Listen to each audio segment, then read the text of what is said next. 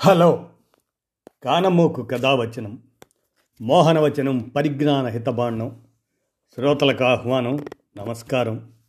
చదవదగునెవరు రాసిన తదుపరి చదివిన వెంటనే మరువక పలువురికి వినిపింపబూనిన అదే పరిజ్ఞాన హితబాండమవు పో మహిళ మోహనవచనమై విరాజిల్లు.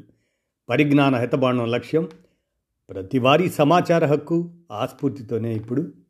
ఏ రజా హుసేన్ చేసినటువంటి పుస్తక సమీక్ష వంశీ పొలమారిన జ్ఞాపకాలు అనే అంశాన్ని మీ కానమోకు కథావచన శ్రోతలకు మీ కానమోకు స్వరంలో ఇప్పుడు వినిపిస్తాను. వినండి. వంశీ పొలమారిన జ్ఞాపకాలు. పుస్తక సమీక్ష ఏ రజా హుసేన్ చేసింది? ఇక వినండి.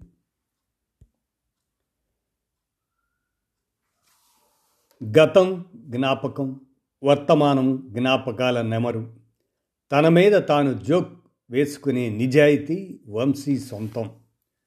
సుబ్బారావు గారి స్టోరీ సువాసన వచ్చింది అలా సెలవు తీసుకుందా ఆ మనిషి?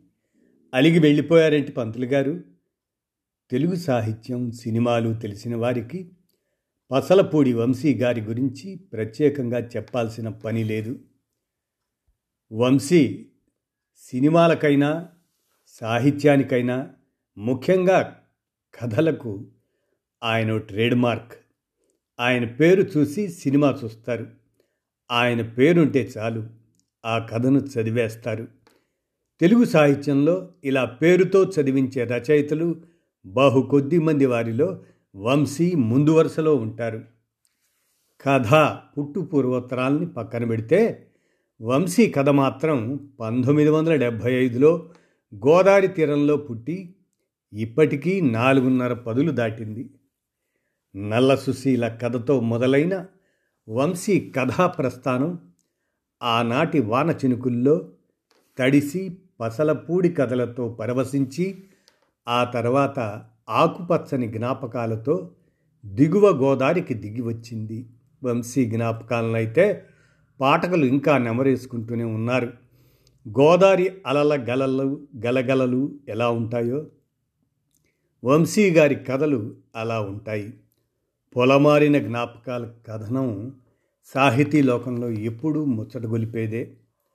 వంశీ గోదావరి ముద్దుబిడ్డ. వంశీ జీవితం కథలు గోదావరితోనే ముడిపడ్డాయి. గోదావరి లేకుంటే రచయిత వంశీ లేడు. వంశీ లేకున్నా గోదావరి ఉంటుంది కానీ కథల గోదావరి ఉండేది కాదు. అందుకే వంశీ పేరు వినగానే గోదారి గలలు గలగలలు కథల రాదారులు గుర్తొస్తాయి. అంతేనా? పసలపూడి అందాలు పచ్చి పసరు పూతలాంటి తెలుగు అక్షరాలు పూతరేకుల్లాంటి పదాలు కాకినాడ కాజా లాంటి వాక్యాలు గుర్తొస్తాయి. చాలామందికి వంశీ సినీ దర్శకుడుగానే తెలుసు. అయితే అచ్చ తెలుగు సాహిత్యాన్ని అభిమానించే పాఠకులకు వంశీ అసలు సిసలు రచయితగా కూడా తెలుసు. పసలపుడి కథలతో పాఠక హృదయాల్ని దోచుకున్న వంశీ నవల రచయితగా ఇప్పటికే సుస్థిర స్థానాన్ని సంపాదించుకున్నాడు. అప్పుడప్పుడు తన అనుభవంలోకి వచ్చిన అనేక విషయాల్ని అక్షరబద్ధం చేసి వాటిని ఏర్చి కూర్చి గతంలో మాట్లాడే జ్ఞాపకాలుగా మన ముందుకు తెచ్చాడు. అవిగాక ఇంకా తన మనసులో మూటగట్టుకున్న ఇంకొన్ని జ్ఞాపకాల్ని మననం చేసుకొని పొలమారిన జ్ఞాపకాలు అని మన ముందుకు తెచ్చారు. మొత్తం డెబ్భై జ్ఞాపకాల సౌరు ఈ పుస్తకంలో ఉన్నాయి. నిజానికి ఇవన్నీ స్వాతి వారపత్రికలో ధారావాహికంగా వచ్చినవే. వాటన్నింటినీ ఓ చోట చేర్చి ఓ అందమైన పుస్తకంగా తెలుగు పాఠకులకు అందించారు వంశీ. కథలా వ్యాసాలా పొలమారిన జ్ఞాపకాలు నిజానికి వ్యాసాలుగా రాయాలి. ఇంకో ఇంకోరైతే అదే పని చేసేవారు. వ్యాసాల్లో రసానుభూతి పొడిబారుతుంది. వ్యాసాలు కేవలం సమాచారం ప్రధానంగానే ఉంటాయి. వంశీ చేవదీరిన కథ రచయిత కావడం వల్ల ఓ విషయాన్ని ఎలా కథగా మలచవచ్చో సులువు తెలిసినవాడు. అందుకే ఒక్కో జ్ఞాపకాన్ని ఒక్కో కథలా మలిచాడు. రసప్లావితం చేశాడు. సహజంగానే తన జ్ఞాపకాలు గోదావరి తీరంతో ముడిపడి ఉంటాయి కాబట్టి ఎక్కువగా ముడి సరుకును అక్కడి నుండే తెచ్చుకున్నాడు. అలా పొడి వ్యాసాలు కావలసిన జ్ఞాపకాలు కాస్త పొలమారిన జ్ఞాపకాలై రస విపంచులై పాఠకుల ముందు వాలాయి. ఇంతకుముందు తన జ్ఞాపకాలతో అవే మాట్లాడే జ్ఞాపకాలు మాట్లాడించిన వంశీ కథలుగా మలిచాడు. ఒక్కో జ్ఞాపకం ఒక్కొక్క ఆణిముత్యమైతే దాని తాలూకు కథ ఒక మధురానుభవమై మరచిపోలేని అనుభూతిగా మిగిలిపోతుంది. ఈ పుస్తకానికి అద్భుతమైన ముందు మాట రాసిన Sai Brahmanandam Gurthi Morgan Hill California USA వారు ఇందులో ఉన్న కథల్ని మూడు విధాలుగా వర్గీకరించారు. ఒకటి సినిమా వాళ్ళు ముచ్చట్లు. మధ్య మధ్యలో తమ వృత్తిని ఆర్తితోనూ ప్రేమతోనూ నిర్వహించే వ్యక్తిత్వాలను చూపే కథలు. రెండు తాను చూసింది మమేకమైన ప్రాంతాల వ్యక్తుల జీవితాల్లోని వేరే కోణం ఆవిష్కరించే కథలు. కేవలం తన గురించి తాను తిరిగిన ఓళ్ళ గురించి తన స్నేహాల తీపిదనం గురించి చెప్పే కథలు. వంశీ కథల్లో గోదారి సొగసైన యాస ఓ ప్లస్ పాయింట్ అయితే జరిగిన వాస్తవాన్ని అదే రియాలిటీ కాల్పనికత ఫిక్షన్ను ముడిపెట్టి కథగా మలచటం మరో ప్లస్ పాయింట్. కథ చదువుతున్నంతసేపు ఏది వాస్తవమో ఏది కాల్పనికతో తెలుసుకోవటం చాలా చాలా కష్టం. అలా పడుగు పేకల్లా ఉండే రియాలిటీ ఫిక్షన్ పాఠకుల్ని మెస్మరైజ్ చేస్తాయి.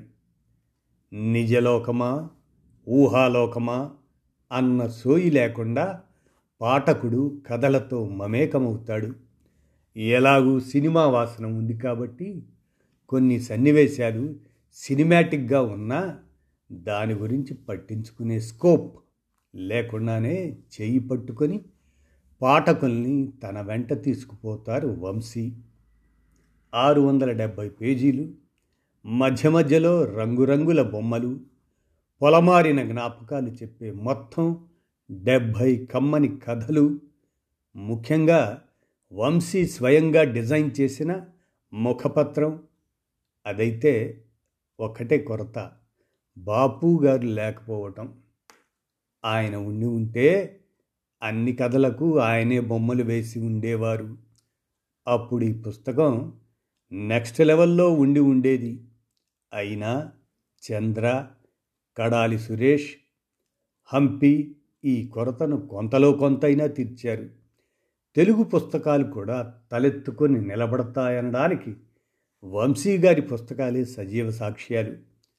మంచు పల్లకి నవల వెన్నెల బొమ్మ నవల మహల్లో కోకిల నవల గోకులంలో రాధ నవల గాలికొండాపురం రైల్వే గేట్ నవల రవ్వలకొండ నవల వెండి తెర నవలలు శంకరాభరణం సీతాకోక చిలుక శుభోదయం అన్వేషణ మాట్లాడే జ్ఞాపకాలు వ్యాసాలు ఆకుపచ్చని జ్ఞాపకం కథలు మన్యం రాణి నవల మా దిగువ గోదావరి కథలు కథలు మా పసలపూడి కథలు కథలు ఇప్పుడు ఈ పొలమారిన జ్ఞాపకాలు.